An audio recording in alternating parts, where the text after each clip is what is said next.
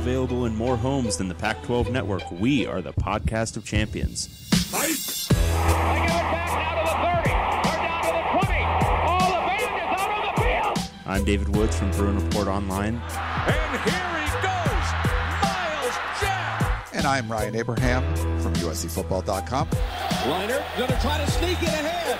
Touchdown, SC. We are the podcast of champions.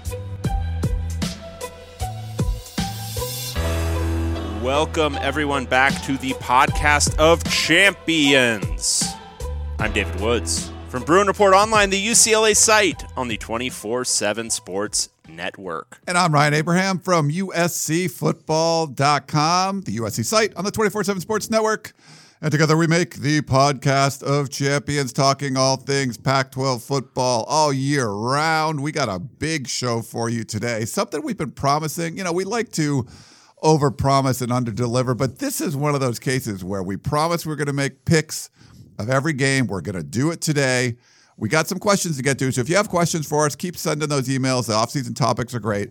Pac12podcast at gmail.com, or you could call or text us at 424 532 0678. Put that in your phone. Send us a text. You got bored. You want to talk some Pac 12 football? Send us a text. We'll likely talk about whatever you had to say in the next episode. If you want to tweet at us, at Pac 12 Podcast, and of course, our website, pac12podcast.com, where you can find all of our old episodes. David, I'm really excited for this one. We, we did a little prep, and we're going to do our picks.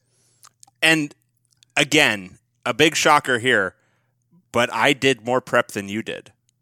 You did. Like Well, I, I threw everything into a grid. I have some records. I am I am raring to go. you're ready. Um, I'm ready. You're ready. I mean, I don't know. I just I, I took about 20 minutes to pick all the games before we did the show, so that's a little bit of prep. But I never. I got up at 5 a.m. and I'm, this isn't even a joke. I got up at 5 a.m. and started like messing around with the pr- spreadsheet. I spent probably good 45 minutes on this this morning. Wow, I'm impressed. Yeah. So if there are any errors, it'll be really sad.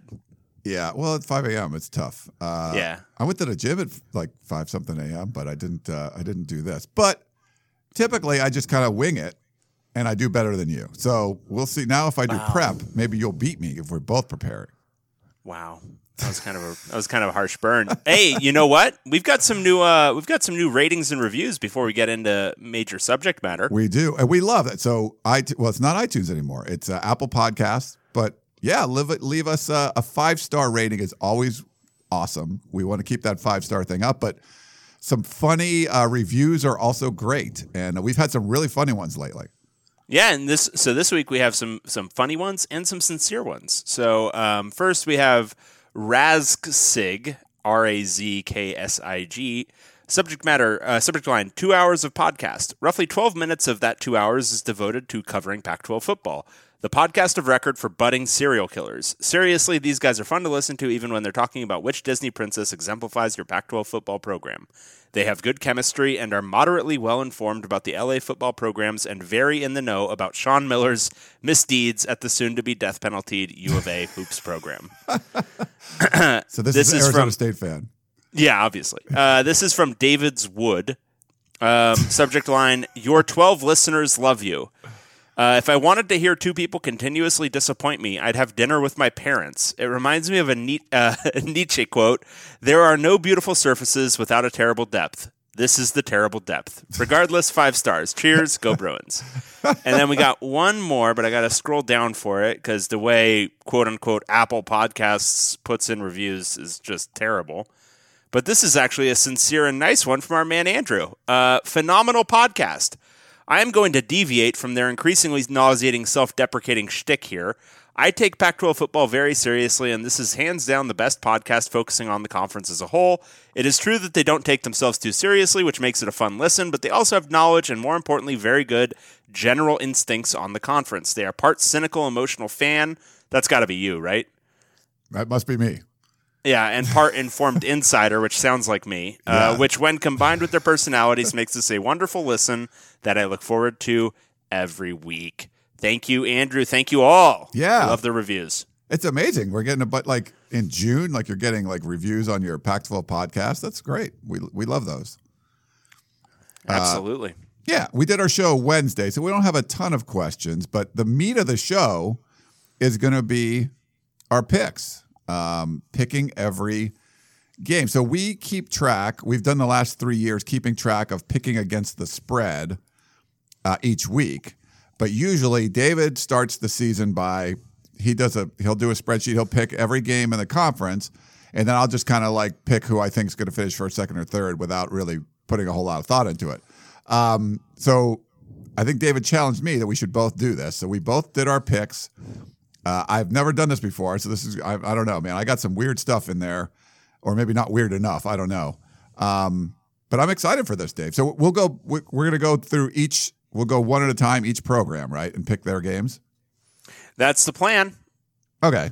Um, so I guess I guess we'll just start. Uh, we'll start at the top. This is alphabetical order. All right. So we're going to start with, Arizona Wildcats. And we'll go through uh, our picks one by one, week by week. I guess. Alrighty. Uh, do you want me to say? Do you want to say? How do you want to do this? Um, all right, we can start with um, Arizona taking on Hawaii in week one. Actually, this is like week zero, week negative one. It's like Oh, yeah. August 24th. Um, so going at Hawaii, um, Hawaii was a little bit of a surprise last year. You know, they were a little friskier than what was expected, especially given some injuries and some transfers they had to experience. But we both have them winning. Yeah. We both have Arizona taking down uh, the Rainbow Warriors, or maybe they're just the Warriors now. It's hard to hard to keep that in mind. You know. I know what you're saying, but yeah, I just I feel like this will be like a Khalil Tate coming out party and just go bonkers. It's a little vacation. Khalil Tate goes to the islands, and uh, Arizona comes back with a win. Absolutely. Absolutely. All right, then they get a bye right after that because you know they got to come back from Hawaii. That's a tough trip. You know, you're you're on vacation and then you got to come back and play you know some garbage FCS opponent at home. You know, it's tough to deal with. Right. Uh, but then in week two, they take on the Northern Arizona Lumberjacks. What are we gonna say? yeah, let's go Lumberjacks. I think they are the Lumberjacks. I don't think I'm wrong there. It could Oh be. yeah, I'm right. No, I'm 100 percent right. Nice. Um. All right. Uh, big upset here, Ryan. What do you think? no, both wins. We're both picking wins here. Yeah, yep, yep, yep. All right, so two and zero, two and zero. Uh, but then um, a real opponent, a real Power Five opponent, Texas Tech, now under Matt Wells, the former Utah State head coach. Um, sometimes new coaches can immediately take the reins and you know turn things around. Sometimes they can't. Um, this one should be a challenging game at home. Um, I picked a win. Ryan, talk about your pick. I uh, yeah, I, I think uh, Texas Tech's going to come in there and get a win. I do like Matt Wells uh, as a coach, and it's just kind of a weird early part of the schedule for uh, Arizona. I just feel like this is going to be a trip up game uh, for the Wildcats. I you know I'm I'm kind of a little bit bullish on some of the things they can do this year, but I think Texas Tech comes in under Matt Wells and uh, they get a win. All righty. All right, then they get another bye week. So three games, two breaks. Um, and then they host UCLA to open up conference play. This will be a UCLA team. Um, I'm just going to drop some knowledge because I know UCLA's schedule and no one else's. Um, they will be coming off a road game against Washington State, and just before that, a home contest against Oklahoma, which will again be a top five team this year. So this might be a little bit of a you know a salty UCLA team. Uh, nonetheless, I have UCLA winning this one. Um, I think you know they're going to be riding. I'm going to be. I think they'll be sitting at a one and three record, and if they don't win this one, it's going to probably snowball here pretty quickly. So I think they'll be especially motivated and uh, win a close one in Tucson. Um, I, and Arizona will, will lose to UCLA, but Ryan, you have them. You have them winning. I do. We have another one different. I have them winning this precisely because of the, the the schedule coming into this game for UCLA. I thought this would be I don't know about a trap game, but just be you know you kind of a beat up squad, and maybe UCLA is the more talented team, but Arizona gets the wins. I'm, I I think Arizona wins this one. All right, I'll I'll take it. Um, all right, then after that, uh, quickly followed by a road game at Colorado. Um, this one I have uh, Arizona losing, um, and this is one of those situations where I mostly have Arizona losing because I couldn't find too many wins for Colorado on the schedule, but I didn't like the idea of them being like two and ten and zero and nine in conference. So I'm like, what games could they win? Yeah, And so I ended up with Arizona being one that they could win. I would classify this as like a 50 50 in my mind, but um, on the road, I'll, I'll say Arizona. a little bit disappointed being dropped to three and one. Now drops to three and two. See, I got them at four and one at this point with a win at Colorado. I did the same sort of thing looking back. I don't want to, you know, I don't want to uh, give anything away, but I look. There's a couple teams I had really not winning any of the conference games, and I but I went back and I just couldn't picture it. You know, with the new coaching staff and everything at Colorado, I just think it's going to be a little slow. I think you'll see a team that looks pretty good at times but I, I don't think they're going to be stopping Khalil Tate. So I feel like this is a win for Arizona. Absolutely. All right. Then after that, it's a three game slate Washington at home, at USC, at Stanford, back to back to back. Um, I've got them losing three straight. Ryan has them losing three straight. Yeah. I, this is the this is not maybe the cream of the conference, but it's three opponents. And you know, if you get USC or Stanford at home, we might think about it a little bit differently. But back to back road games um, with Washington sandwiched in the in, in right between the at Colorado and then these two more road games. Yeah, I've got them losing five straight there in that stretch You from. UCLA through Stanford. Yeah, that just seems a little. That it seems a little tough when you look at overall. But same thing. Like I, it's hard to get a win. Now maybe you get a, a USC team that's reeling, and and at this point they could have changed their coach. I mean, who knows? So you could get maybe some kind of win there. But I'm kind of bullish. When I when I all said and done, I'm pretty bullish on Stanford. You'll see when we do our picks for Stanford. Uh, so I don't I don't have Arizona getting a win uh, on the road there. So it's that's a rough stretch. Um, Yeah. you can go one and two. That's pretty good. I mean, you can go two and one. I mean, uh, Kevin Sumlin's coach of the year, but that's a, that's a really rough stretch for uh, Arizona. And then um, we have them beaten up on Oregon State at Yeah. home. I mean, it's just the simple reality. And then yet another bye week for Arizona here. Um, so they've got three byes if you count the week after Hawaii. Uh, and then they have to go at Oregon. Um, we're, we're both predicting a loss there. Yeah. Um, even though Arizona and Oregon have had a little bit of a a, a rivalry of sorts in recent years. Arizona's been able to knock them off when they're good. Um, so I wouldn't, you know, completely discount their chance there. But if we're playing the odds, we'll pick, take Oregon there. Uh, Utah at home again. Arizona's had a little bit of a frisky rivalry with Utah, um, but I think we both think Utah's going to be very good this year. Yes. Um, so we both have Arizona losing that one. And then in the big one, this is uh, the Civil War, right?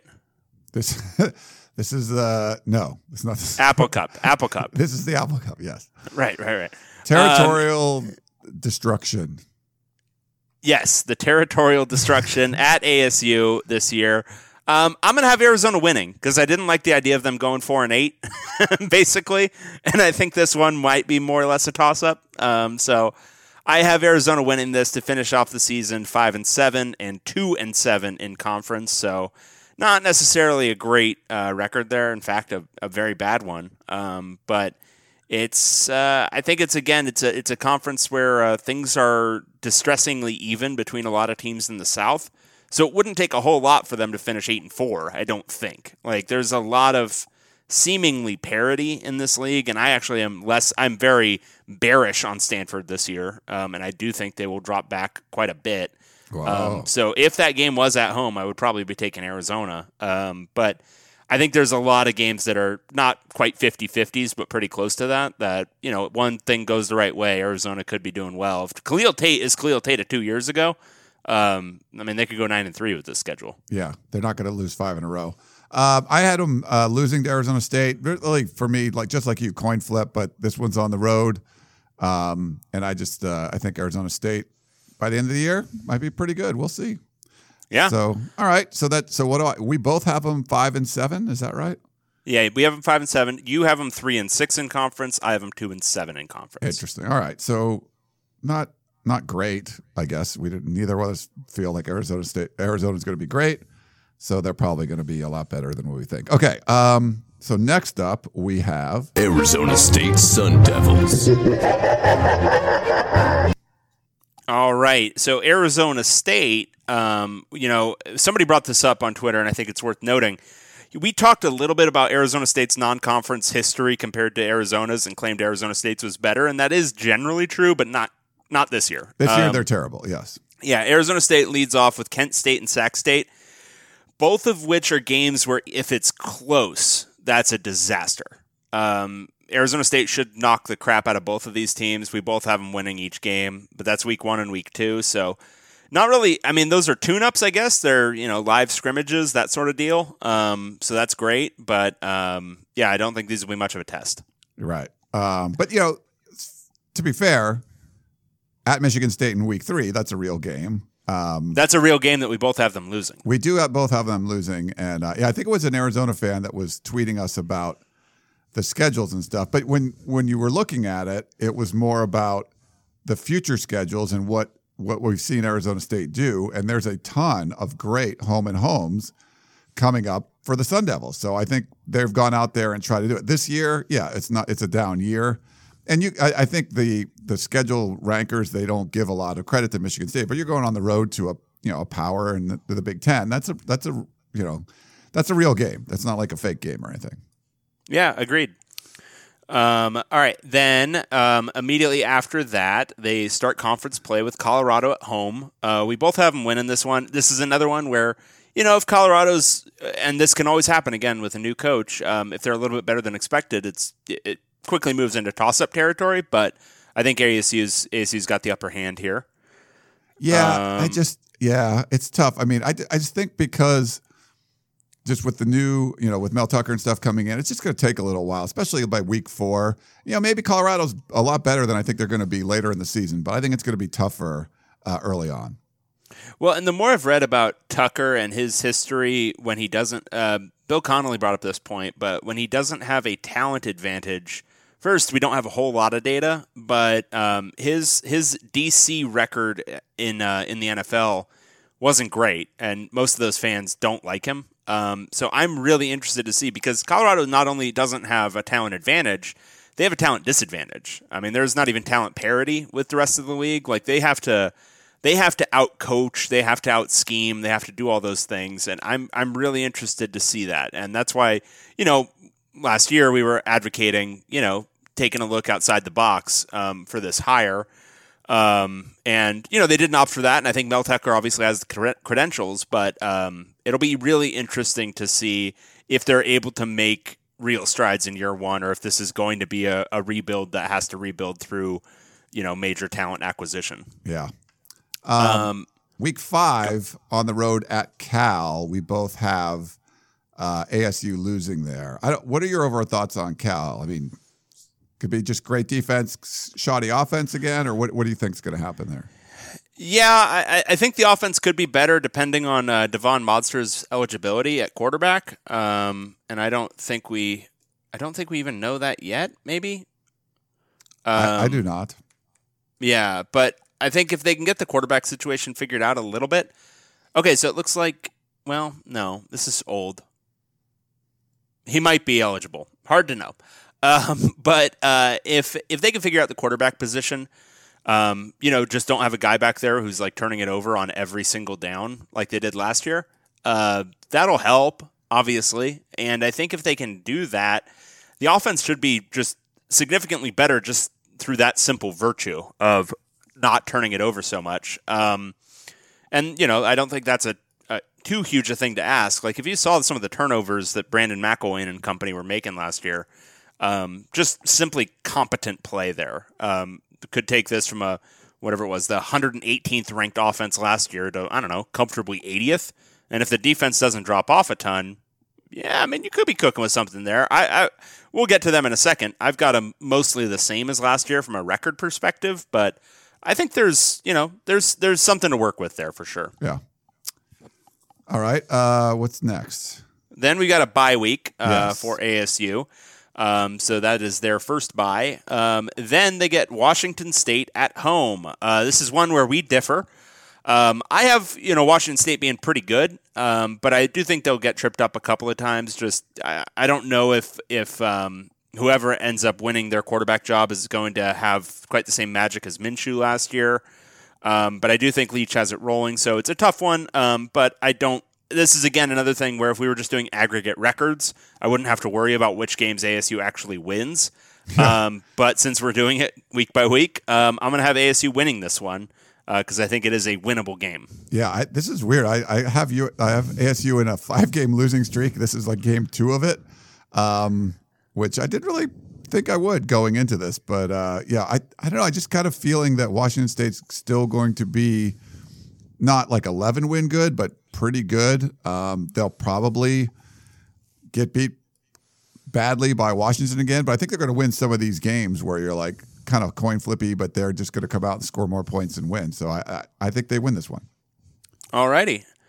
And then after that, um, they get at Utah, which we've talked about Utah already, um, and we'll talk about them quite a bit more. We both think they're going to be very good.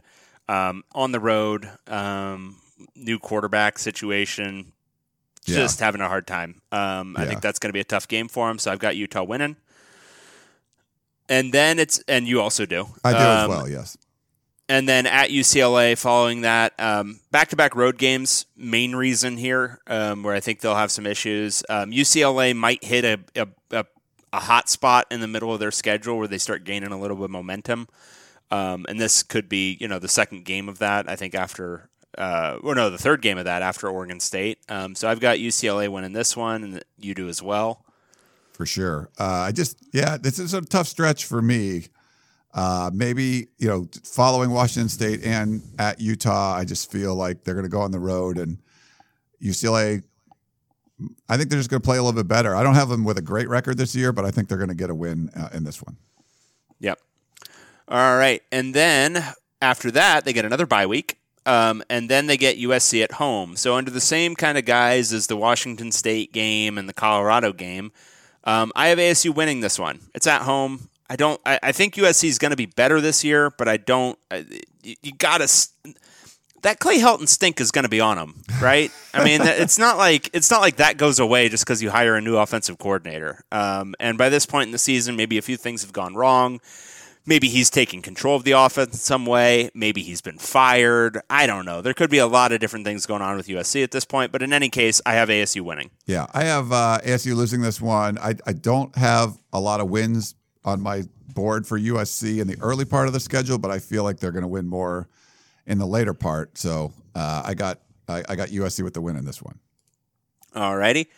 And then following that, they have uh, they go on the road to Oregon State. Um, I think this is one of the few winnable games for Oregon State this year. However, I am picking Arizona State, but I wouldn't be surprised if this one's close.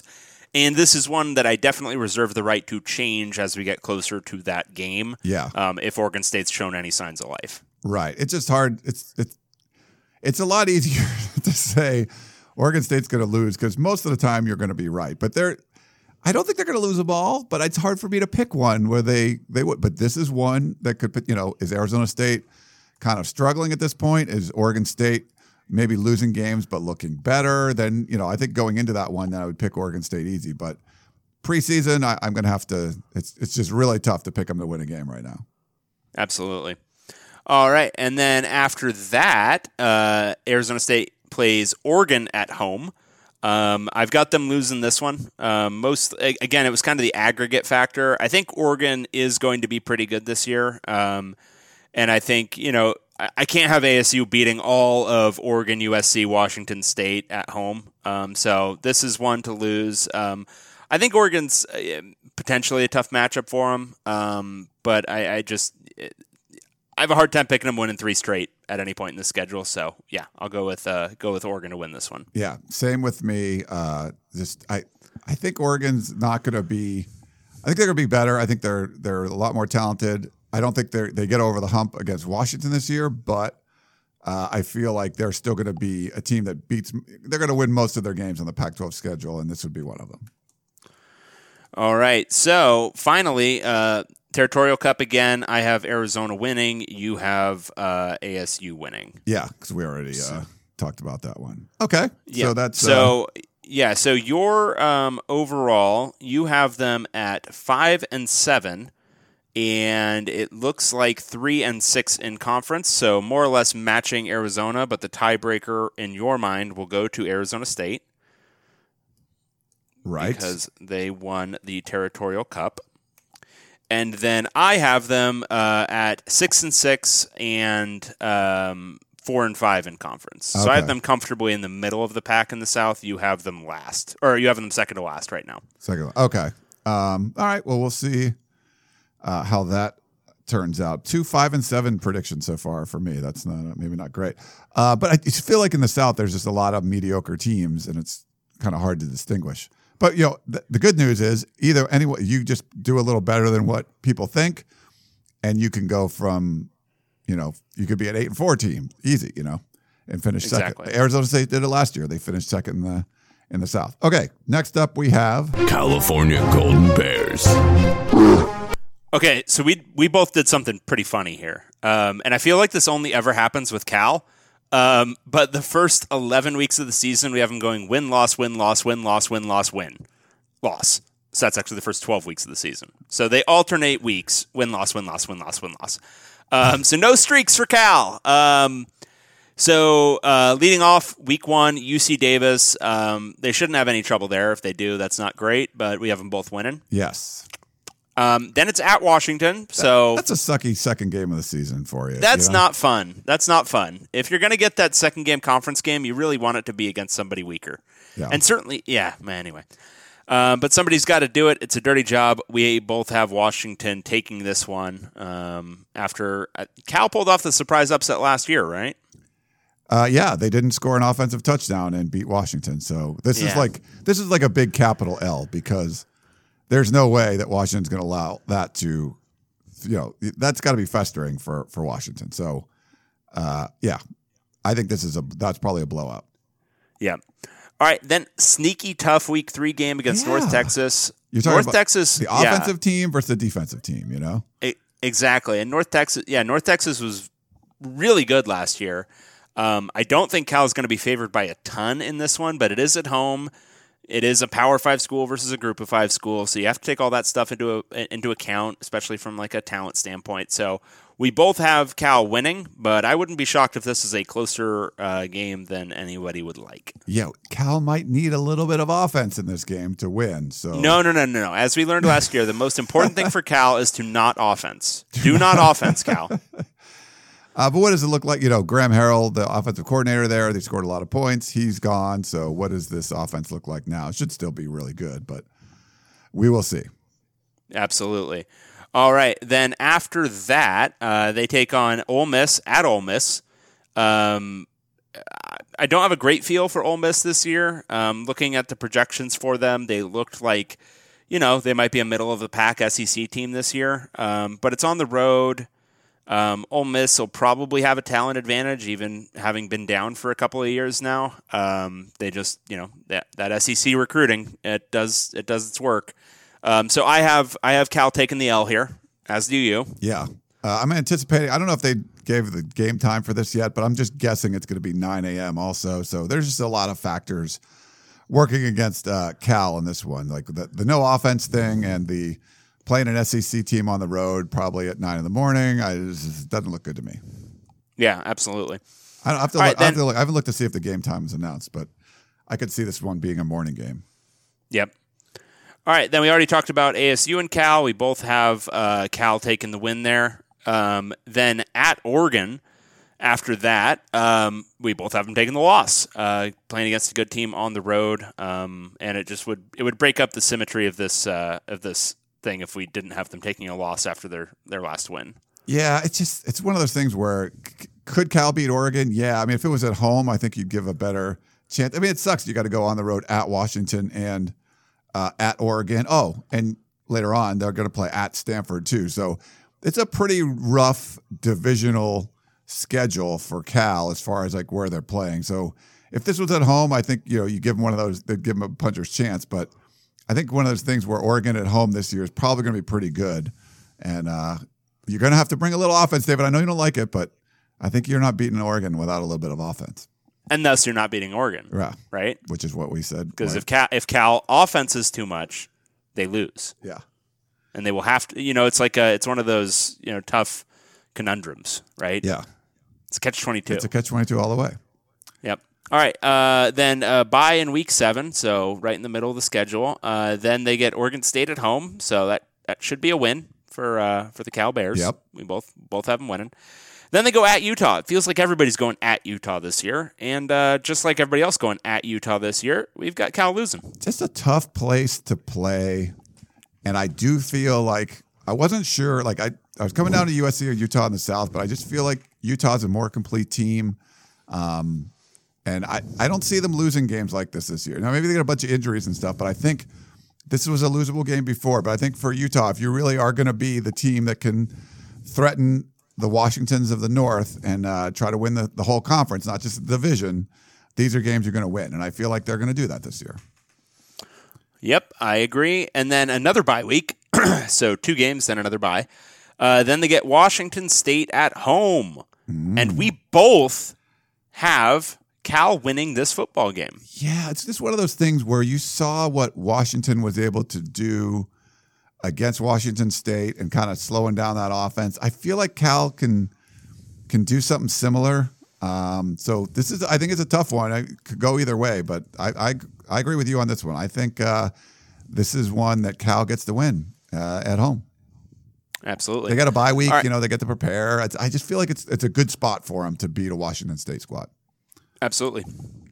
All right, then USC at home. Um, this is one where I, I actually do think it could go either way. Um, I think Cal is a, you know, kind of a uniquely tough matchup. I think they can, you know, kind of ugly up a game, um, and you know, it, it could be interesting, especially if uh, USC's air raid looks anything like Washington State's air raid, which I don't know. Maybe it will, maybe it won't. Um, but if it does, then they get it back to back to weeks where, you know, maybe they iron out some kinks against Washington State and are able to do it against USC. Um, but I still have Cal losing. Yeah, we I do too. It's you know if if Cal had lost to USC last year, maybe, but just it's kind of one of those revenge things where I think it'll get a little bit more attention than maybe it it would normally. Um, so we'll see see if uh, Cal can beat him twice in a row. Uh, but I I, just. I think that's not going to happen. All right, and then uh, at Stanford and at UCLA to close out the year. Not a fun back to back. Not great to close out the season with back to back road games. Um, I have them losing to Stanford and then losing to UCLA. Um, you have them losing to Stanford as well, but then beating UCLA. Yeah, I don't. I mean, I thought I'd be little more um, bullish on the Bruins, but when I was doing my picks, I wasn't as bullish, I guess. So I don't know. Uh, but I, I feel like they get an end of the season win. So that's the only game on Cal's whole schedule that we didn't pick the same. Yeah, that, and that's you know, um, I guess that makes sense. If I'm if I'm being if I'm being honest, I guess that makes a little bit of sense Yeah. because you know, I'm not I'm not not a homer. No. Let's, let's just let's call a spade a spade. All right, so you have uh you have Cal going. Um, is that right? Please say five Four and and five. So six and six and four and five Six and- in okay. conference. All right. And I have Cal going uh, five and seven, three and six in conference. Okay. So we're pretty close, like on our records, which is like a game off or two, you know, like a like one game off. each- Yeah. like, overall, like really, we're only differencing by like two games total, because we five and seven for Arizona. You said six and six. I said five and seven for Arizona State, and then reverse that for Colorado. So it's it's pretty close. Wow, you went okay. I just want to prepare Colorado fans. Yeah, this isn't Uh, good. Ryan's an asshole.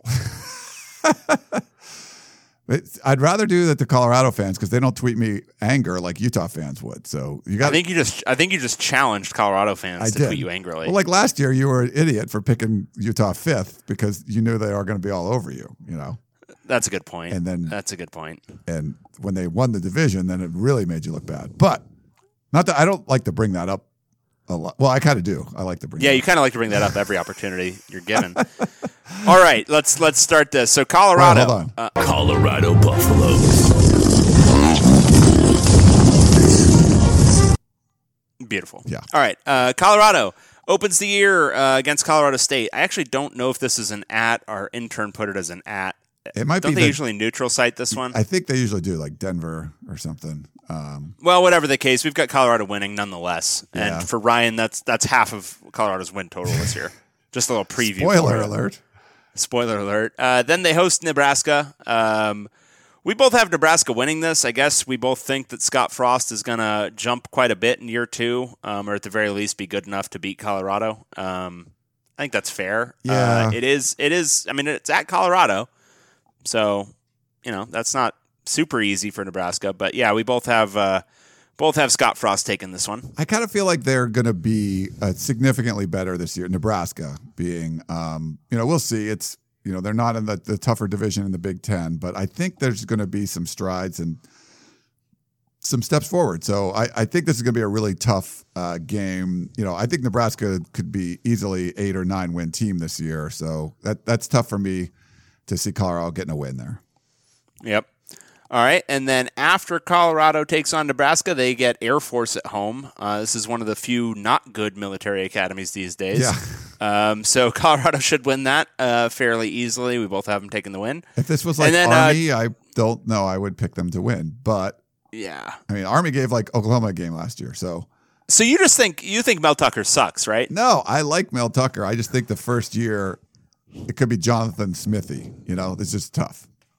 Well, that, what I'm hearing there then is that you think Mel Tucker sucks No, because you just compared him saying to. Jonathan Smith. No, offense. Yeah, Um, I got him okay. two and one. I got him two and one. I don't know what what, what you're talking about.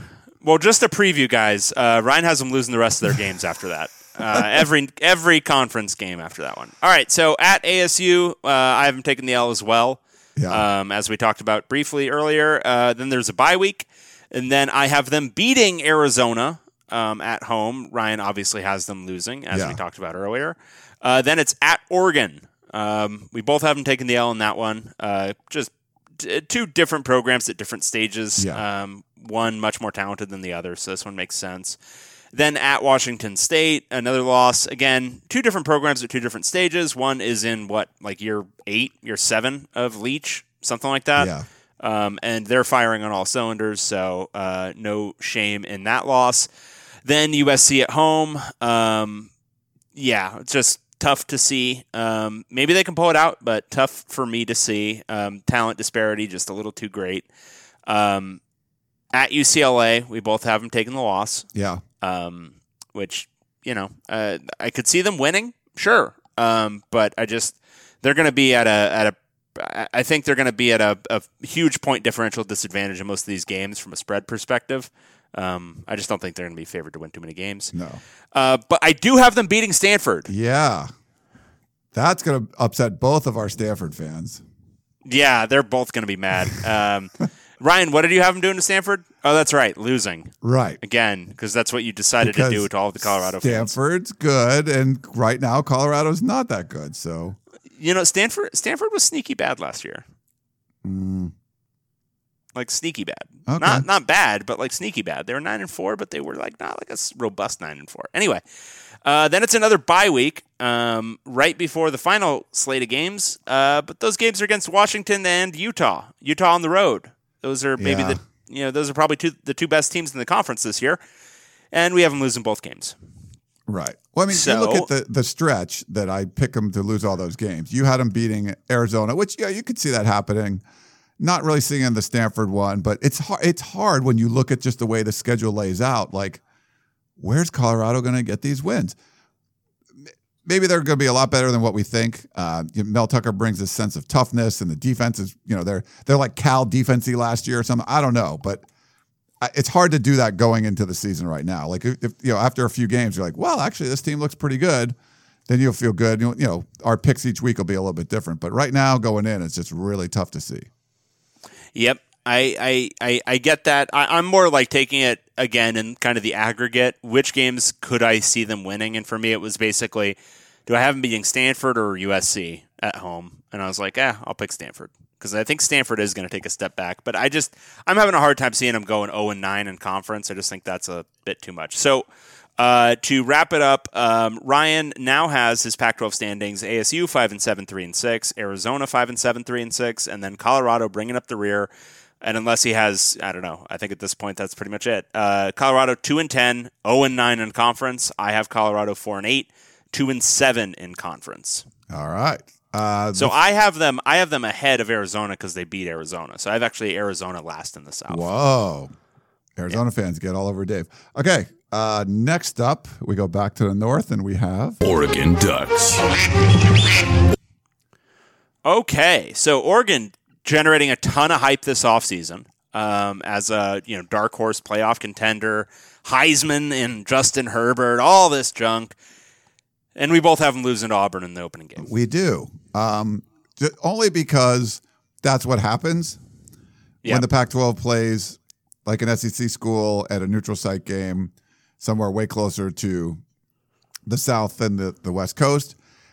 Be great for the Pac 12 if the Ducks can buck the, the trend. But I'm not picking the time when the trend's going to be, you know, broken. I, I just feel like until that does, uh, I'm going to keep picking this the SEC team on the neutral site field. Yeah, I think that's I think that's exactly my rationale for it.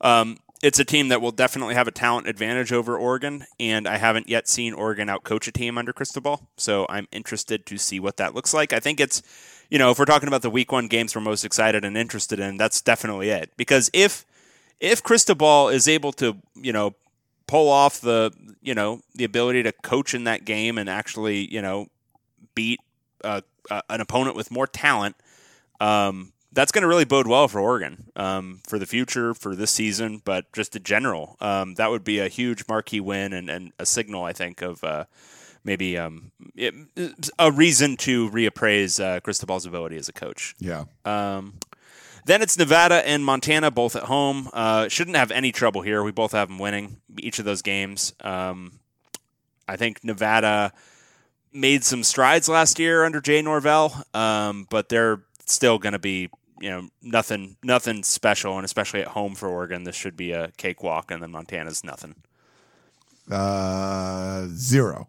Montana is yes. There's no. Yes, they're zero. They're less than zero. Yeah. Yes. Uh, then at Stanford, uh, we both have Oregon taking the loss here. So despite my absolute shit talking of Stanford, I have them beating Oregon. Uh, yeah, I just I feel like the road games here for Oregon are going to be a little tougher than the home games, and you know when you're playing a Stanford or a Washington, I I'm not sure that Oregon's going to get the wins this year. So, uh, you know, I I'm not really bullish on Oregon uh, on the road as I more am at home. So I think they I think Stanford gets the win on this one. Absolutely. All right. Then we have um, bye week, uh, followed by Cal at home. Um, we both have Oregon winning that one, as we talked about a little bit earlier. Um, then Colorado at home. We both have Oregon winning that one. Uh, then it's at Washington.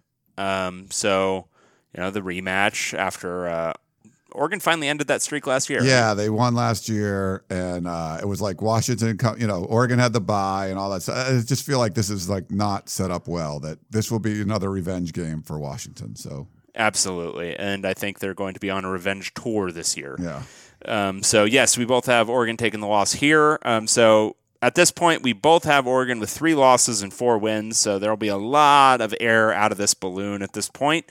Um, after that, um, I have them losing one more to Washington State at home. Um, just maybe a little bit of a hangover effect after after going at Washington.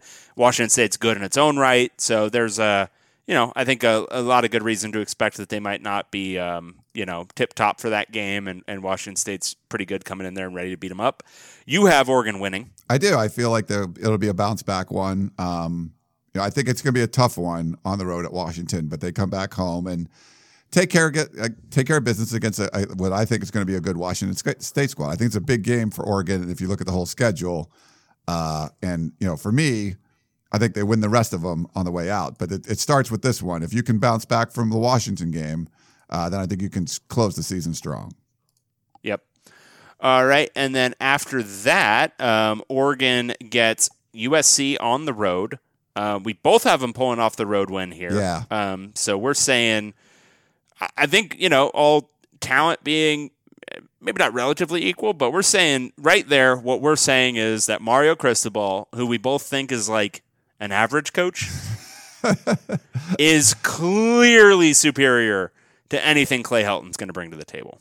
Or interim coach at this point. Right. It could be interim coach. Hard to argue with that one. I, this is the one big road game I have Oregon winning. Um, I had them losing at, at Stanford, lose them at Washington.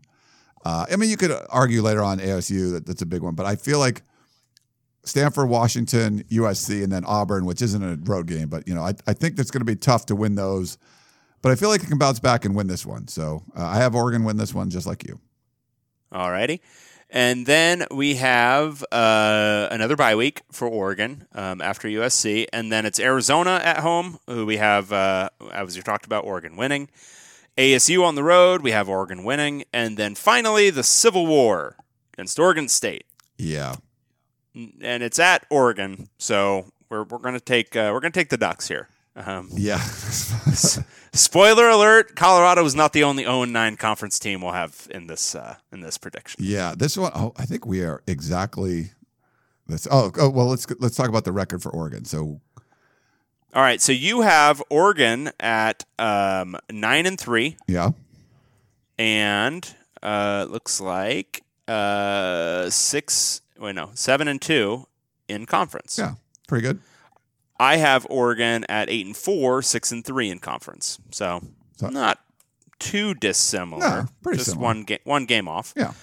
All right. One, um, one, th- one where we do have some very similar picks, exact same picks. Uh, it's with the Oregon State Beavers. okay, so we don't need to belabor this one. Let's let's talk non-conference and then just just say it like it is. okay. Um, all right, so non-conference, it's actually an interesting slate. They get Oklahoma State at home, then it's at Hawaii, then Cal Poly at home. Yeah. Um, Oklahoma State at home. Um, if Oregon State's made a ton of strides, I could see this game being weird, but I, I just it's too much, way too much to predict Yeah. that Oregon State's going to even be super competitive in this one.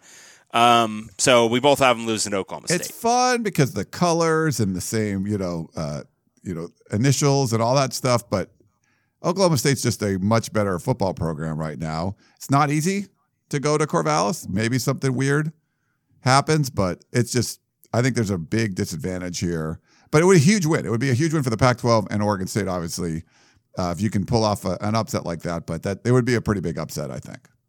Absolutely. All right, and then um, after that, uh, at Hawaii. Um, so this is actually a bit of a reach. Um, Hawaii, from everything I could see, Hawaii was favored by was the preseason favorite by about seven in this game. Yeah. Um, but we both have Oregon State winning. I think mostly out of sympathy. Um, so we both have Oregon State winning that one. Which okay, fine. I mean, I could see it happening for sure. Um, and then we have them both beating Cal Poly. Big win. Yeah. Right. Two and one going into conference play. That's nothing bad. Bye week, you're two and one. You go into conference play. You got to feel pretty good about your chances. That's nothing but L's. nothing but L's for both of us. Um, we could be very wrong, obviously, and usually these things happen when everyone is very wrong when there's this big turnaround like Right. this. Yeah, you could pick, Um, people thought Washington State would finish last last year, and they won 11 games. You know, so like stuff like maybe that happens. Who knows? You just don't know, um, but not great. So yeah. So you're talking. Anyway, so let, let's go through just real quick. So Stanford at home, you know, tough to say. On the road against UCLA, Utah and Cal at home, and then you get a bye. It's like yeah, you know, it's like these are good teams. On the road against Arizona, like we talked about, that one could be a winnable one, but it's just hard to pick. You know, pick that. And then you got Washington and Arizona State at home, maybe ASU at home. You could you know do that one. And then on the road at the, at the end of the season at Washington State and at Oregon, it's just tough to find a win there, you know. But it could happen. It's just it's hard to predict. very, very hard to predict. so w- what's the record there? It's probably easy to add that one up. Two and 10, 0 and 9, 2 and 10, 0 and 9. So we both have Oregon State bringing up the rear in the north yet again. Sorry. Uh, I mean- I want to see him turn it around. Just just for Angie's sake. Like she's she's got to be bored covering teams that win zero or one Pac-12 games every year. So Yeah. um, all right. Well, let's go. Our next team up is Stanford Cardinal. All right, I want to drop drop some facts here first Okay. to, to kind of preamble this one.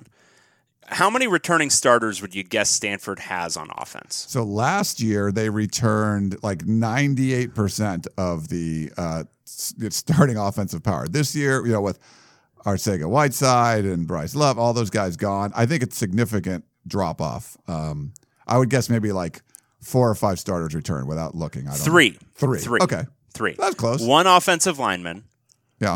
um, one receiver tight end, if you're counting Parkinson as a starter, um, and KJ Crazy- Costello. Yeah. They have to they have to replace four offensive linemen from an offensive line that was like spotty last Right. year. So that's better. You want to get rid of those guys because they stuck. Uh huh. Yeah, yeah. And then defensively, how many how many starters would you guess Stanford returns? They, but they only play. They don't even play like eleven guys on defense. They only play like ten, just rotate them in a little bit. Um, not a lot. Uh, I'll go five again. Five is correct. Okay. Five is the right answer. Nice. So of of 22 returning spots, offense and defense, they return eight. Yeah. Whenever Anyway, you they weren't they weren't Stanford that they out- weren't that well. The, the the thing is, they just weren't that great last year. If they'd been like a dominant team and had this, then I'd be like, oh okay. But they weren't that great. They were fundamentally flawed from an ethos standpoint. Like they wanted to be a ground and pound team, and they couldn't do it with all those returning guys. They couldn't do it. They had to go to this air raid system, and oh yeah, they lost their top three receivers from that air raid system. Um, yeah, I don't know. I don't know about Stanford this year. But didn't you see David Shaw on the NFL Network? Like he was very good. Oh, he is very for the good. draft, He's yeah. very good. So yeah, he's very how good. could you pick him to lose when you could see him just giving all that draft analysis out there? It's a great point. You bring up a great point. I'm very, very probably overly, maybe too much bullish on the Stanford Cardinal, but here we are. yeah, here we are indeed. All right, so let's uh, let's talk Stanford's schedule. So they take on Northwestern in the opener. Um, this is, I think, the rematch finally from that road game they lost in 2015. Um, we both have them winning this one. Yep. Um, so that that fits. Um, and then here's immediately where we deviate. Uh, they go at USC and then at UCF. Uh, USC, I have them beating Stanford. I think it's you know this is one of the uh, for me. I think it's a it's a winnable game for USC. I think with Helton's teams, um, they can you know before things start getting weird, they can they can look pretty good, and I think this could be a game where they look pretty good.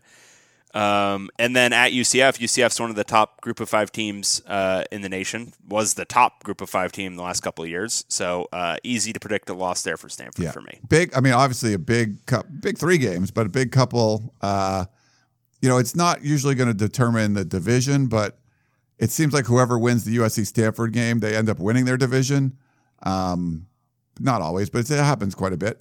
I think not last year, but I think I just feel like Stanford is going to be a better overall team in week two, and maybe if USC does get it going uh, with some of the new coaches and stuff, if they were playing later in the season, then I might predict USC to win. But I think at this point, Stanford's going to come into the Coliseum and and get a win. UCF, I don't know as much about them, um, but I just I feel like they're going to get off to a hot start this year. So I got them uh, starting off three and zero and and continuing to win after that. Yep. All right, and then we have um, or, so this is to kick off basically the meat of conference play. Uh, Stanford gets Oregon at home. Uh, we talked about, uh, this is one of the conference games I have Stanford winning. I think you know we talked about this a little bit earlier, rivalry game, uh, more or less at this point. Um, then it's at Oregon State, and yeah, that's that's what it is. Yeah. Uh, then it's then it's Washington at home. So this is where I get a little bit weird because even expecting Stanford to be you know down a little bit this year, I still think they're going to be good enough. And David Shaw's a wily enough coach. KJ Costello's a wily enough quarterback. They're going to pull off some weird wins. Um, this is one I have Washington dropping. I think it's uh, spoiler alert, the only one I have Washington dropping. Uh, but I have Stanford taking this one at home. Yeah, uh, I kind of feel like Washington's just going to run through the North this year. Spoiler alert. Uh, I'm going to pick them to win, so I, I got them. Uh, I got them winning. Um, they're kind of doing the exact opposite for me in the Oregon State mode. So I just think Washington's going to be good. And then uh, after a bye week, uh, Stanford hosts UCLA on a Thursday. I somehow have UCLA winning this, even though I said many years ago I would never pick UCLA to beat Stanford until they actually beat Stanford. Haha, I am always lying. Well, it makes sense because, like, if you want to think about it, like, you got to go against trends. You know, like, sure, Stanford will be coming off a bye week. We'll have extra time to prepare for UCLA. And sure, UCLA hasn't beat Stanford since like the Carter administration. And and and sure, you're not usually very good at these picks things. That I mean, all of that adds up to yeah, pick UCLA to beat Stanford coming off a bye. Exactly. Thank you for your support, Ryan. I appreciate that. Um, Yeah, I don't know what I'm thinking. I rarely, if ever, know what I'm thinking. But anyway, uh, those are our picks. And then uh, Arizona at home, we both have Stanford winning, as we talked about. Then it's another bye week. Uh, then at Colorado, I have Stanford taking the loss there. You have, um, obviously, because you have Colorado 0 and 9, you have Colorado winning. Uh, then at Washington State, um, I have Stanford uh, losing this one. Um, you have Stanford winning on the road at the Palouse, which is far more interesting than having Stanford losing. It is. It's interesting. Uh, I this was I kind of went back and forth on this one a little bit, and I this is kind of like my overall thought of if Stanford's going to be as good as I think, this is a game they're going to go in there and uh, and get a tough road win. Um, I mean, I'm I'm looking at this. I'm way even more bullish than I thought I would be going with Stanford going in here, but that's just my thought. We'll see. We'll see if that changes. But I got Stanford uh, winning this one. All right. And then uh, Cal at home, we both have Stanford winning that one, as we talked about. And then finally, they wrap up with Notre Dame at home. Uh, I have them taking the loss, which is no big surprise, but you must have Notre Dame is pretty good because you also have Stanford losing. I do. I was like, it's hard for me to picture Stanford going 11 and 1, but you know, I think they lose to Washington and Notre Dame. I think those are the two best teams on their schedule, but they beat everybody else. So we'll see if that which never really happens in the Pac-12, but you know, we'll see if we'll see how close I end up getting. So just so everyone knows out there, I have Stanford going six and six, five and four in the North, or five and four in conference. Uh, Ryan has them going ten and two and eight and one in conference. Yeah. Uh, Okay. They still have Christian McCaffrey, right? Like he's still there. Mm, been a couple years actually since uh, since our man's been in uh, been in Cardinal. Uh, nice. Who's the who's the running back now? Um, what's his? Got to be that Bryce Love guy, right? No, he's gone. Uh, who's Scarlett, right? Yeah, he's he's really good. No You don't you don't like him as much. Um, fart noise. Is my buddy uh, Trent Irwin? Is he still around, or is he gone too? Nah, he's gone. Son of a bitch. Okay, uh, we'll see. Well, I just have to trust David Shaw and his NFL analysis. and all those eight returning starters. I think they're going to. All those eight. Uh, actually, yeah, those eight returning starters. All eight of them better do well. Okay, uh, next up, we're going back to the south. We have UCLA Bruins. All right. Um, so I'm already regretting my picks because that's just my own self-loathing at work. Um, okay, we have uh, for UCLA. So my my take on UCLA is that they're going to look more and more like the team that was at there at the end of the year than the one that was at the beginning of last year. Um, but that's still not great. It's just you know more palatable than that beginning part of the year. So anyway, that's my take on this year.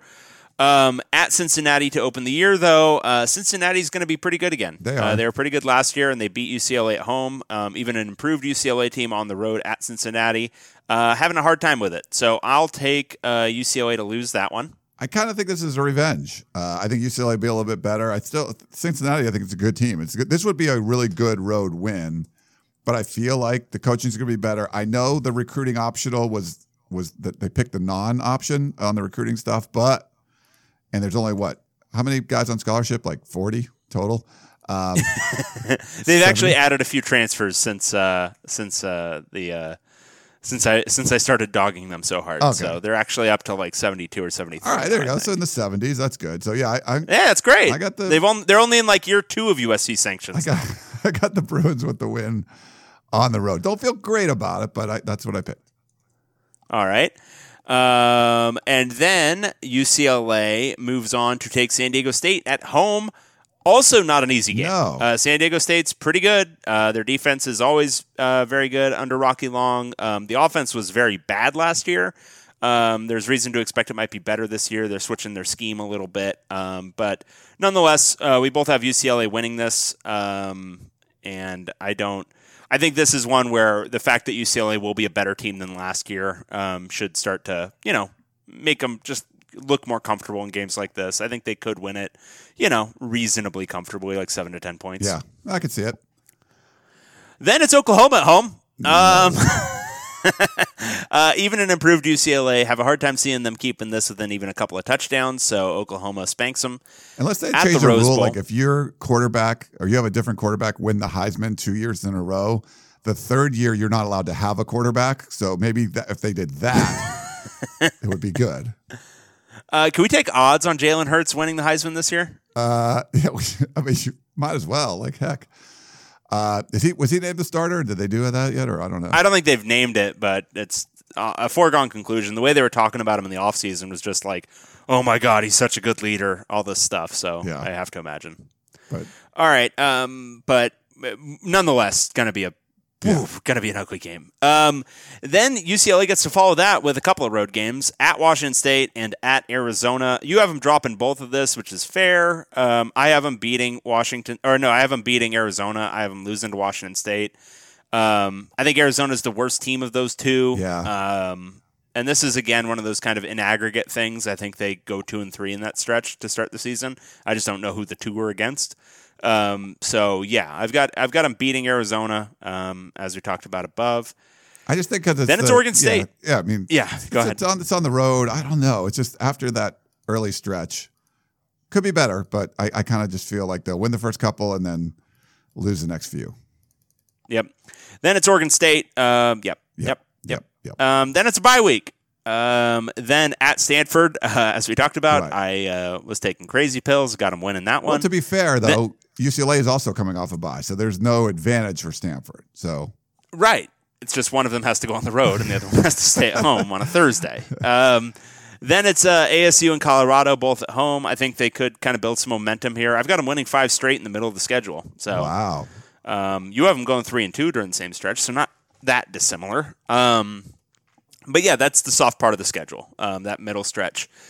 Then it's a bye week, and then it's the hard part of the schedule, uh, or the hard part of the back half, anyway. Um, at Utah, at USC, back to back. Um, You know, if they're if they're really gelling by this point, maybe they make these games competitive and win one of them. I just having a hard time seeing it, so I have them losing both of those. I think if it was like at USC and then at Utah, but I feel like off the bye at Utah is going to be really tough, and then it'll be a little tougher at USC. Some revenge factor uh, in there as well, and then uh, I don't know. I just got a feeling about Cal this year, but Cal could certainly. I mean, UCLA could certainly beat Cal in the Rose Bowl uh, to end the season. But I just feel like they might get some some not you know they had some positive momentum last year. I, I I'm get just the way the schedule sets up. I think there might be some not as positive momentum uh, at the end. So maybe uh, Cal gets a win there. Yeah, and I've got I've got uh, UCLA beating Cal. So, all right. So our picks um, for UCLA, I have UCLA going a robust seven and five, six and three in conference. You have UCLA going five and seven, three and six in conference. Yeah. So two games better than last year, but But you now have ASU, Arizona, and UCLA all clustered with the exact same record. that that worked well for you last year, right? Didn't when you had a whole bunch of teams tied. Yeah, for sure. But this leaves it very complex, Ryan, because now I need to figure out the tiebreak between Oh. these three stupid teams. Do you want me to switch uh, switch again? No, no, it's fine. It's fine, Ryan. Um, okay. Okay. Uh, next up, we have USC Trojans. It's so funny because our our our our, our predictions are kind of different for this one, which we'll get into in a second. But it's just us both like finding ways to give USC kind of a dumpy record. it's just it's, It's funny like I kind of this. feel like they're going to have kind of a dumpy record, but I'm seeing improvements. I'm seeing a lot of things better, but it's hard to like pull the trigger and say, "Oh yeah, they're going to beat Stanford or Utah and stuff." It's just it's hard at this point.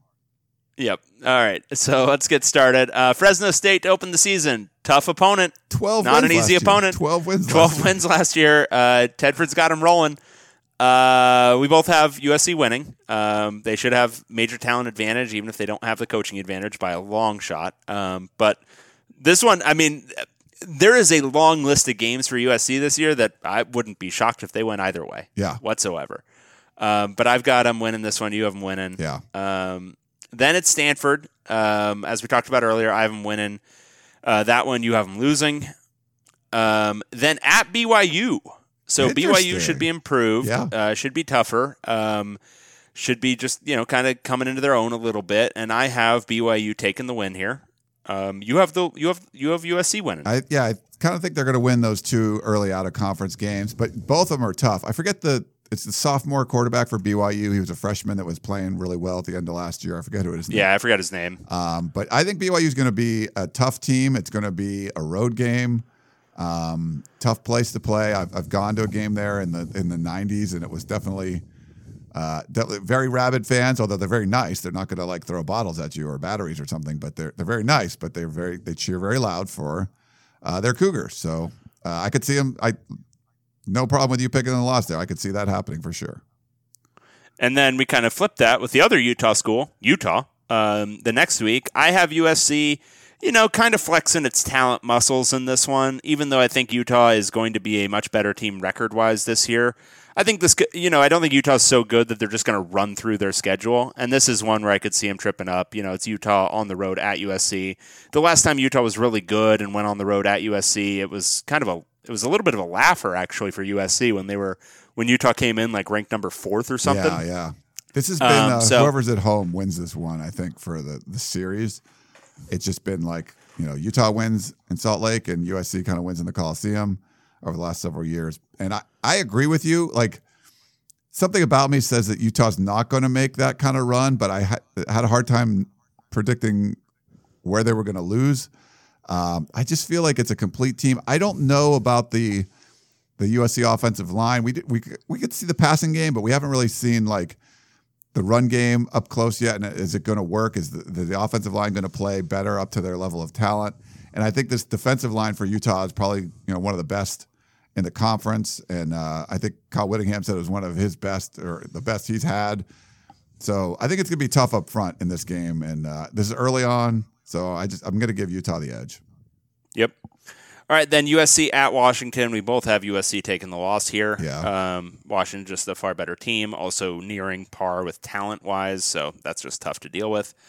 Uh, then it's a bye week, as Ryan just capitalized in our document. um, then USC gets to go at Notre Dame. Isn't that fun? Isn't that sweet? We both think Notre Dame's, I think, going to be pretty good here this year because you have them losing to, you have them beating Stanford. Yeah. We both have them beating USC here. So this will be USC riding for me with a three and three record after week seven. For you, they will be at two and four. Yeah, it's a really tough opening. Se- I mean, this is uh, no one has a schedule like that to start the season. Um, you know, on, So all right, all right, all right. Then I got to ask the question, Ryan. yeah, After two and four, are we talking about the Graham Harrell era? uh, I don't know who would take over, but I, my gut feeling is if they go two and four, but my other gut feeling is that Lynn Swann might not be the AD either. Um, I mean, Bruce Feldman came on my podcast a couple weeks ago and said, if you said over under October first, Lynn Swann being the athletic director, he took the under. He thinks that they're going to have to get a, get rid of him. Um, and you could be. I mean, there's this new Pat Haden stuff involved where he's, you know, his name is now being talked about a little bit in the uh, Varsity blue stuff. There's some dysfunction going on that you don't, you, know, you obviously know in the uh, USC athletic department. So the new president comes in July 1st. Uh, some people think that she's going to make some big moves. They got a lot of problems in the university, um, but is this a big enough one that they're going to address right away? I kind of feel like they make a new ch- they make a change at athletic director. You go two and four, and they make a change at head coach. But we'll see. But that's Yep. kind of my thought right now. All right. Uh, then they will have a nice little respite. Uh, Arizona at home, followed by at Colorado. We both have them winning those two, as Yeah. we talked about. Uh, we'll run through these pretty quick since we talked about them all. But losses to Oregon for both of us. Um, I've got them losing to ASU on the road. You have them winning. Uh, and then we have them closing out with wins at Cal and UCLA at home. So for both of us, we have them going seven and five and five and four. Just very different ways of arriving at those numbers. Yeah, and that, I think there's a lot of winnable and losable games on the schedule for for USC, and it's just it's really going to come for Clay Helton to keep his job. I think he's got to just win more of those. There's some bunch of coin flips, and he's got to win more of them. You were so pandering. I'm looking at your Utah picks. You just pander to our most vocal fans. That's what you do. No, I'm just, I'm You are doubling a down panderer. on my no, you are a panderer. doubling It's down on my pick from last year. I just I, whatever. Keep but pandering. but I think you're right. I just it's hard to see them make the kind of run that I'm thinking they're going to make, but we'll see. All right, next up we have Utah Utes. All right. Um, so they go at BYU. I'm just never picking Utah to lose to BYU because I don't want to deal with the hate mail. So Utah wins. Fair. Uh, also, they're just going to be a better team, so that's that's that's true. Um, then it's NIU and Idaho State at home. Yeah.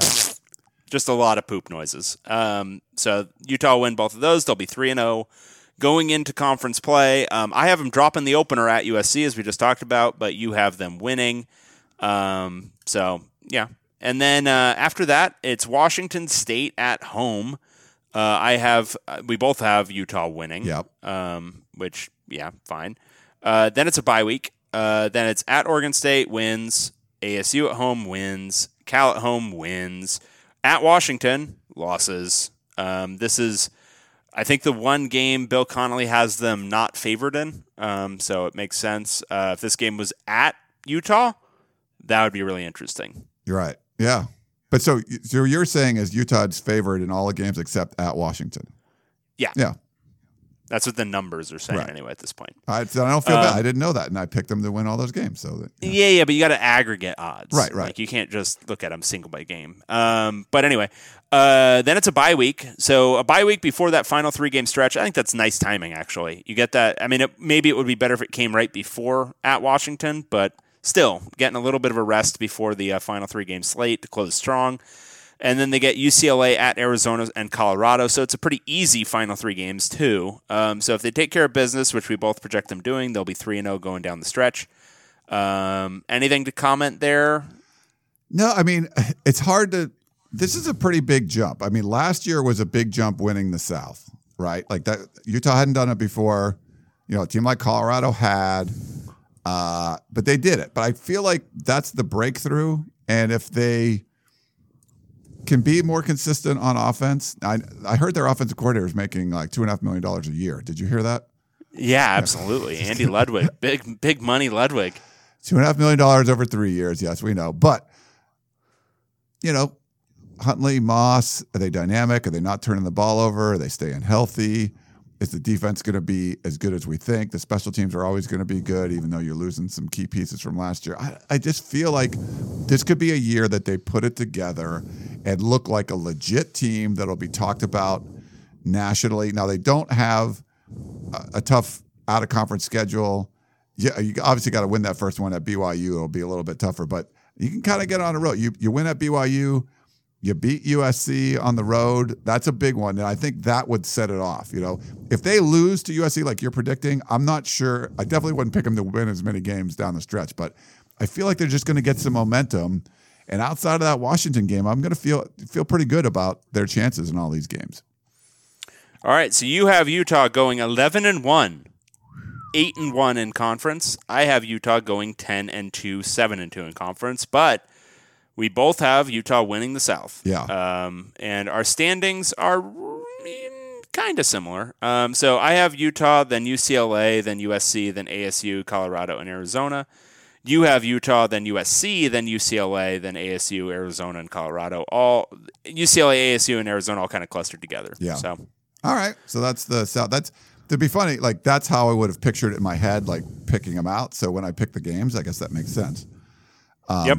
All right, we got two left. Uh, let's go back up north. We have Washington Huskies.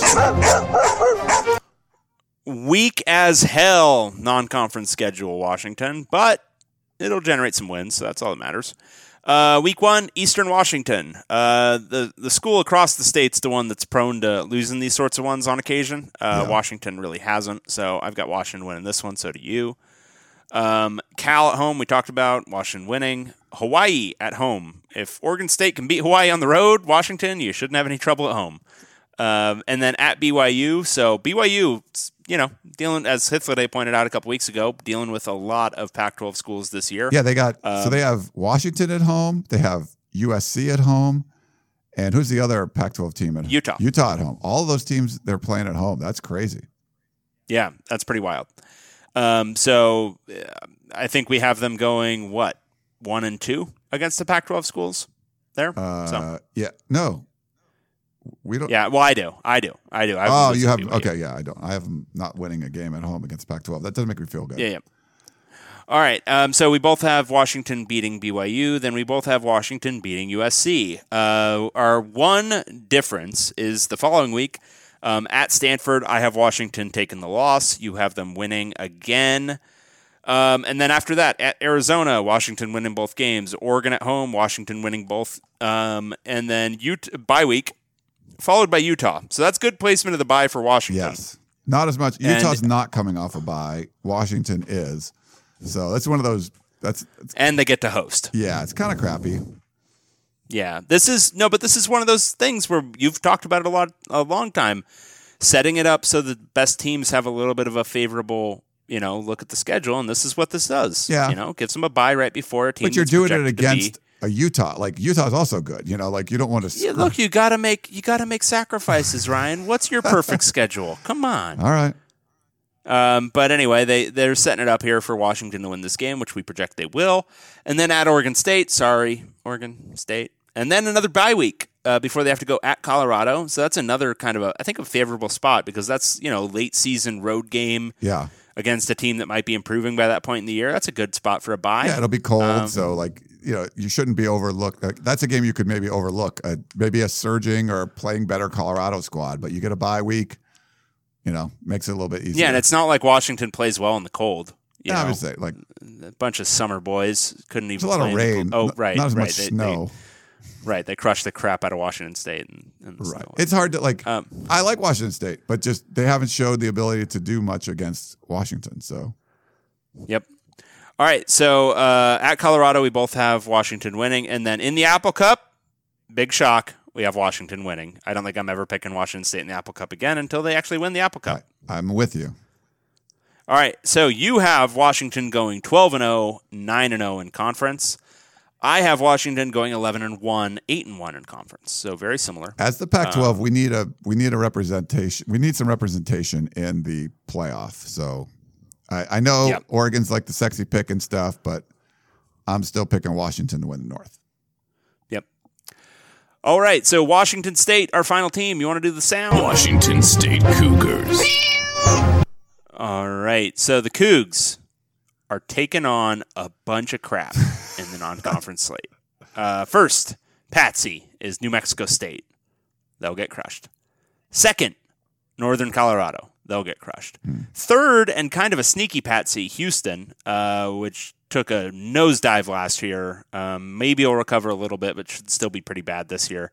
Uh, Is it the Houston, so we have Washington. Houston Oilers. Is that with Warren Moon or what's the no No, the fellow Cougs. Oh. The fellow Cougs of Houston. more Cougs? Um, so both Wash- so we both have Washington State three and zero in non-conference play.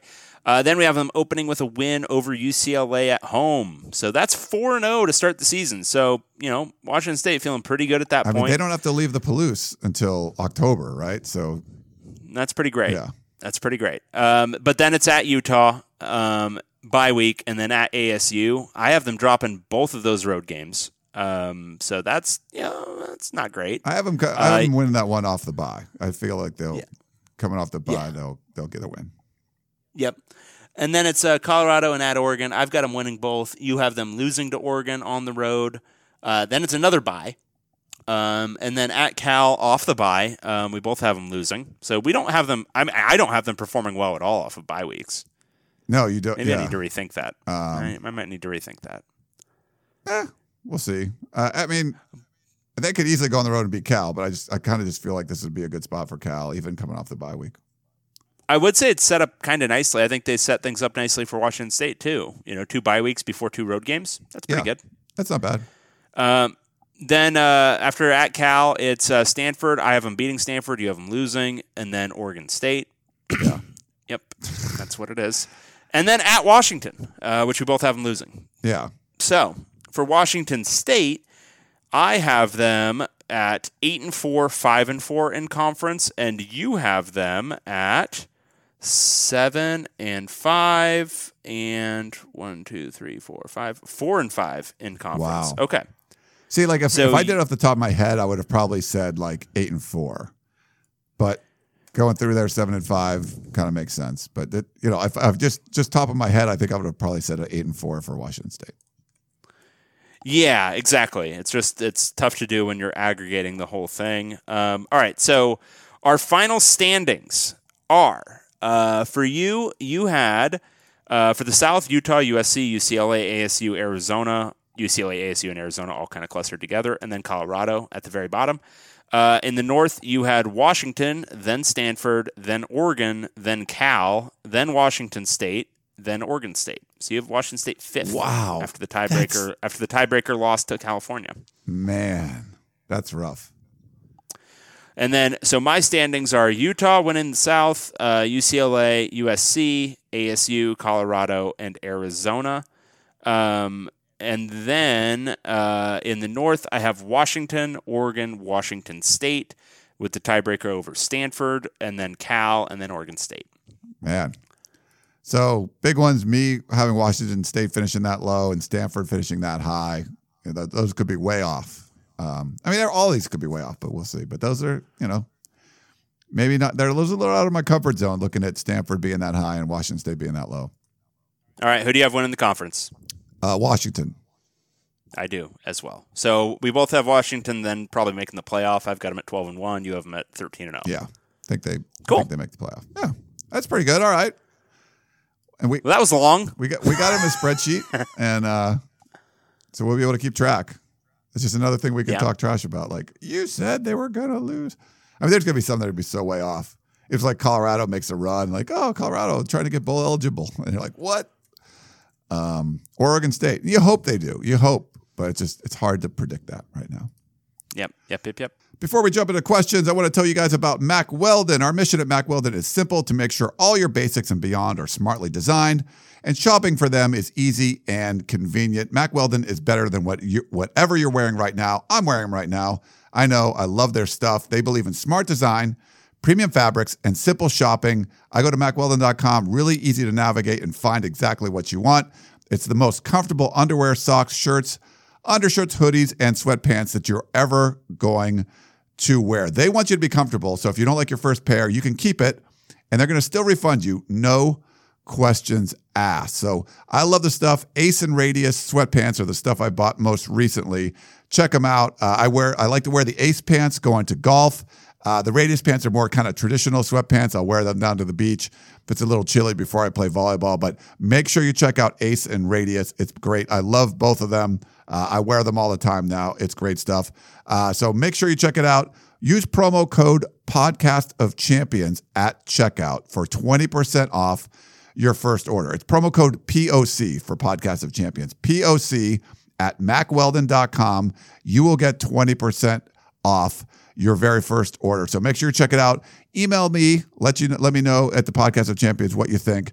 Uh, I love Mack Weldon, and I think you will too. Uh, should we get into some questions? Let's get into some questions. We had a, a text, a couple texts. Uh, it says Ryan and Dave. Uh, for what it's worth, in the washcloth slash rags debate around here, they are quote wash rags. Nonetheless, the more educated drop the R and simply go with wash rags. Keep up the great off-season work. Cheers from Tennessee, Taylor. Thanks, Taylor. I'm guessing he's Appalachian, Northern Tennessee.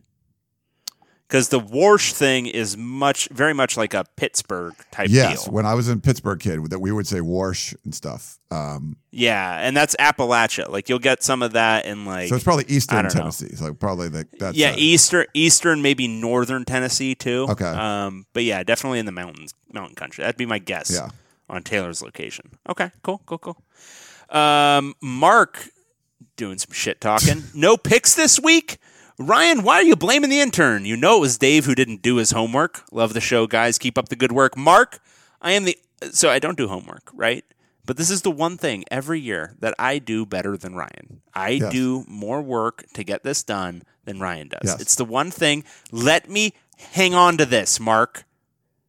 Mark. Yes, Come on. And I I couldn't do it unless it was organized, so we could like go back and look at it. So I tried to have the intern set up the uh, spreadsheets the way we wanted. It wasn't exactly right, so I kind of tweaked them. Dave did his own, which was really cool. Um, yeah, but we'll, we'll we have it organized now. We got all our picks in there, so hope you enjoyed that. It definitely went longer than I thought it would, but That took forever. Yeah. That took forever, and it was. I mean, I'm just gonna say it.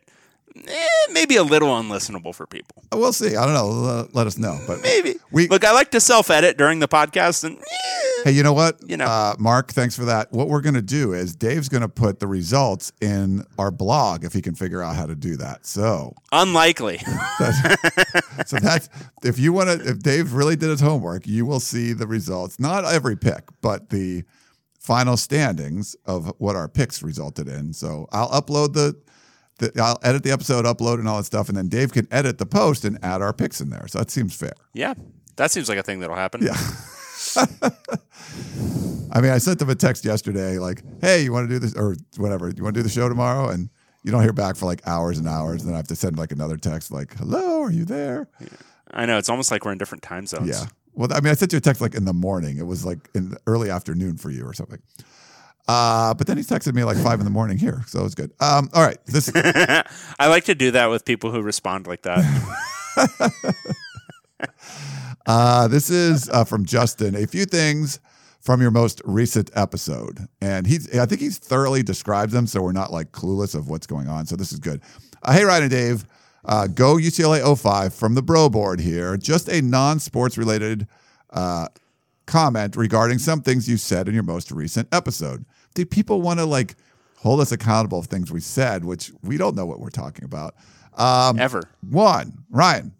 At the beginning of the show, you mentioned the plot hole in the movie Independence Day regarding the question of how could Jeff Goldblum he could write a computer virus that would work with the aliens' computers. Well, this fact was actually not lost on the filmmakers. In the original version of the movie, there was a scene in which they tried to fix the issue by having the scientists from Area 51 explain that the computer programming languages used by humans were derived from the software that was used by the computers that were on the alien spacecraft that crashed in Roswell, New Mexico. Unfortunately, this scene was cut from the final version of the film that ended up in theaters, and the plot hole remained. The more you know. Yeah. Uh, I don't know if that scene would have helped, but it was just one of those things that kind of uh, sat weird with me. Like, how the heck can, you know, we can't get a Mac and a PC to talk, but you can talk with alien computers. Uh, Dave, you acknowledge that uh, five out of seven was a theme in a couple of the emails that were sent into the show. For anyone who isn't aware, I was one of them, by the way, Justin, uh, especially you, Dave, and Ryan. The whole five out of seven thing is a reference to an internet meme in which a non particularly intelligent man continuously made an ass of himself in Facebook comments. I've included the link to the images below. The content is a bit political, but still funny nonetheless. Uh, I did look at it; it is pretty funny. Did you have you seen this? Yes, it is pretty. It's like an old man yelling at clouds sort of guy. yes. Uh, but he essentially he says he liked some movie. I give it five out of seven, and everyone's like, "What?" And then he said, "I like it better than this other movie," and he gave that like a perfect score. So they're like, "In your world, five equals seven. So then he would say something like, you know, fi- fifteen, or someone like he said like "Happy birthday" to a seventeen-year-old. Like, "Oh, that person's fifteen. They kept equating, and they would respond to this guy, you know, in his three in his uh, in his. Um, threads and everything on Facebook, and he just kept getting more pissed off. It was pretty funny. So five out of seven, I guess, is from this internet meme, some crazy guy on Facebook. Uh, Very cool. And then, and finally, during the discussion about incarceration rates and punishment, On our football show. right? Dave mentioned that some countries have caps on how long prison prison sentences can be, except under extraordinary circumstances. This is indeed correct. In Norway, for example, actual life sentences only exist within military courts. For the civilian courts, the longest you can be sentenced to is 21 years, but most people don't serve more than 14. And under special circumstances, that sentence could be extended indefinitely at five year at a time intervals. This was the sentence given to uh, Anders Breivik, the terrorist who carried out the Norway attacks in 2011. Wow. Interesting. So that's uh, Yeah. Yeah, that must have been what I was thinking of, Norway. how the Norwegians uh, do it. How they do. Hmm. How they do. We could learn a couple of things. Just a couple. Yeah. It's pretty cold there. Are it is pretty cold there. Not as you know, it's a little little frigid. Yeah. All right. And a lot of Norwegians there, you know. There are a bunch. There was a, there was a uh, I, mo- uh, I think it was a Netflix show called Lilyhammer. Um, have you seen that one? It was like they did three seasons and it just died, but it was like a New York gangster played by the guy that was in uh, the E Street Band. He was in like The Sopranos and stuff.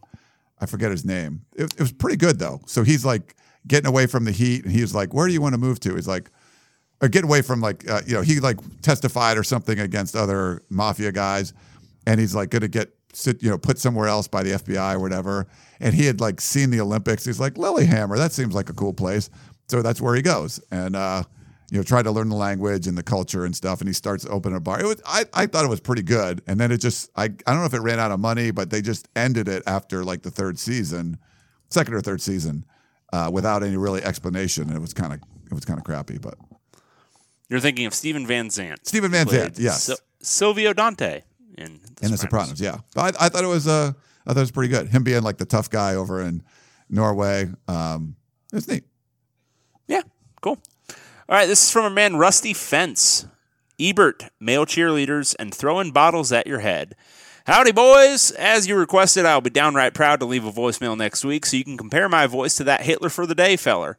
But for this week, I'll go one step further and provide you with a pic of me so you have something to look at when you hear my voice. Uh, and he picks, you know, I mean, like, the, he probably searched, like, redneck or something. And he's got a couple of, you know, likely inbred folks here. So that's that's great. Um, yep, attached is a pic of me and one of my kinfolk, Elbert. I am the handsome one.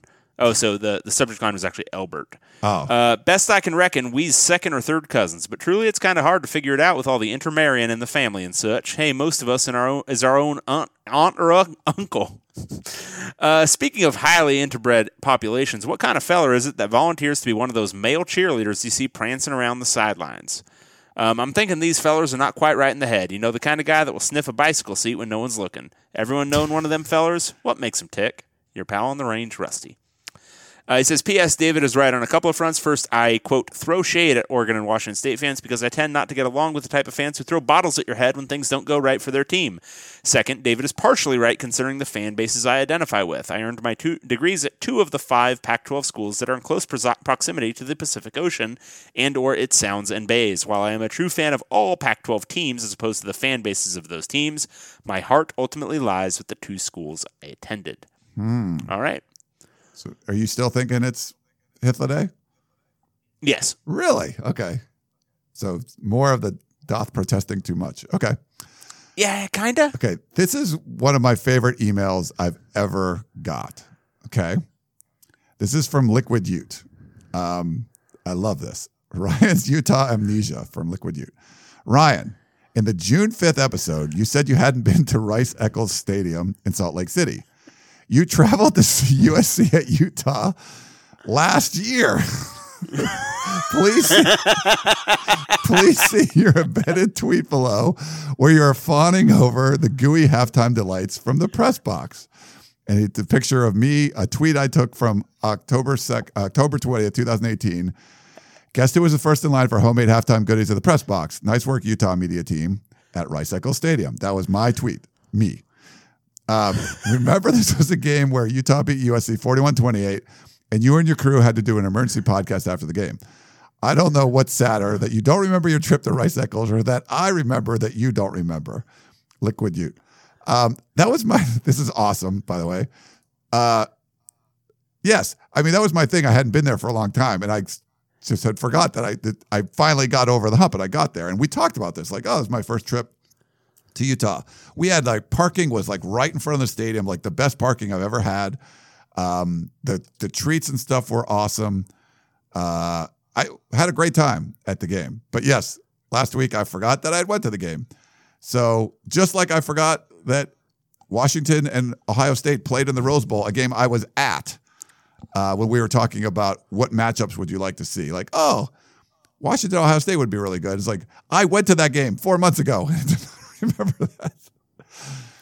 Is that sad? Oh How God. sad is that? That is, wow, that is incredible stuff. Yeah. I mean, I'm prone to that sort of thing too, but boy, howdy.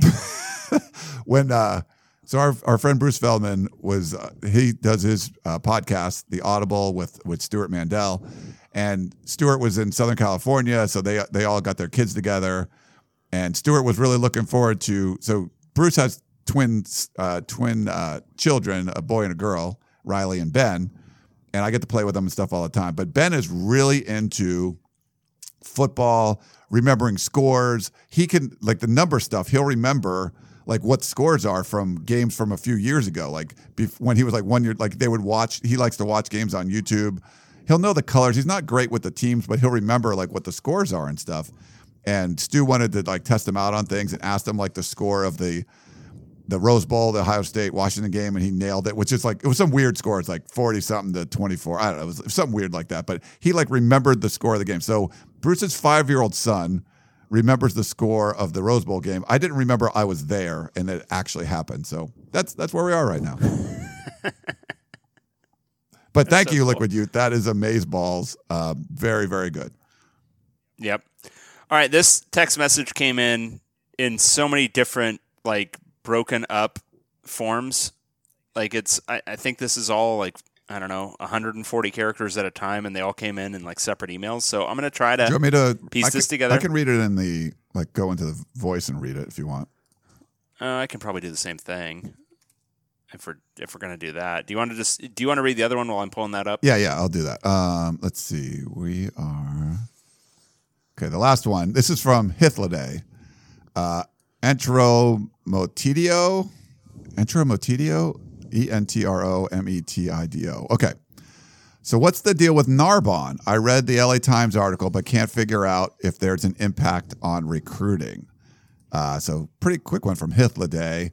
Um, Narbonne High School is talking about uh, here in Southern California. There's a some sort of academic uh, scandal going on uh, with that. There's you know at least you know one player that USC signed. There's some questions about if he's going to be uh, eligible. I think there's some other players as well. I haven't dug into this a, a whole lot, uh, just knowing that the, you know there was an LA Times article about it and a potential uh, academic scandal. Um, do you know much about this, Dave, or any thoughts on that?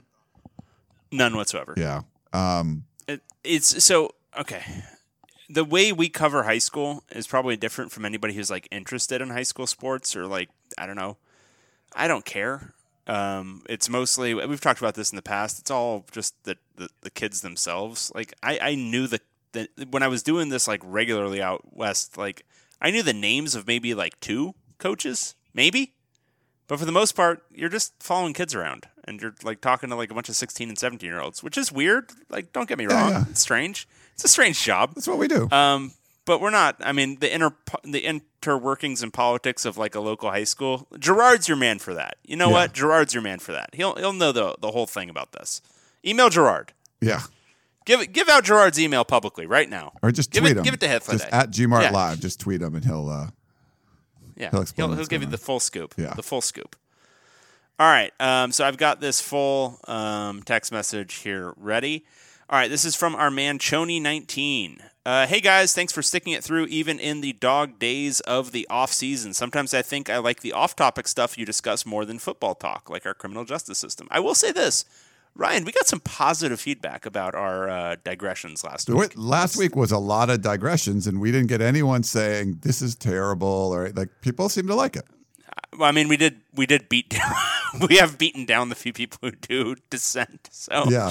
Anyway, um, not a question, but a request suggestion when you get to the team previews and invite the publishers from their respective teams. In the past, I think some publishers have had rose-colored glasses on when they do their previews. Example: that cow guy a few years ago who predicted that they'd win 11 games or something. I saw Wash. Uh, yeah, Ryan Gorcey, our man, our man, Ryan Yeah. Gorcey. Um, I saw Washington's site does something where they get anonymous coaches, scouts to give their take on other teams in the conference. Could you randomly assign the publishers of each site a team in the Pac 12 they don't cover and anonymously ask them to give a quick objective take on the team from an outsider perspective?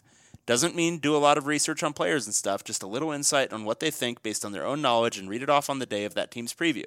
Or maybe open it up to listeners on the podcast to give similar tales a takes a week before the expected preview. Would be cool to get a pulse on our favorite programs from outside perspectives. Thanks for entertaining all of our questions and requests. Keep up the great work. Chony19. Yeah, those seem like awful ideas, Joni. Nice, you know. well, okay. I mean, so just a little how the sausage is made. I still don't have responses from everybody to talk about their own team as far as the top players. I've sent text emails to uh, Washington Oregon's in finally. I still need Washington State. So uh, I sent Barry Bolton a couple of messages. Uh, I forget the guy's name that we had him come on for like the spring preview. I emailed him a couple days ago. I haven't heard back, so I don't know what's going on. They're putting up content on the Coug fan site, but they are not responding to me. So I don't know what's going on. But to, just realistically, it's like, hey, let, let Chris Fetters, can you uh, give me a preview of Arizona football? Like, I just don't know what kind of response we're going to get. It, it would probably not be good.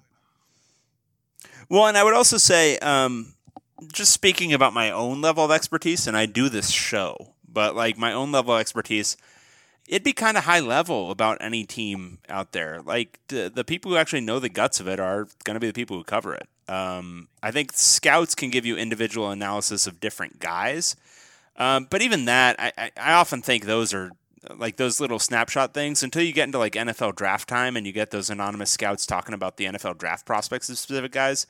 I think it's mostly what the coach is telling them because the amount you can glean from like a single practice or whatever that these scouts are going to is not actually that much.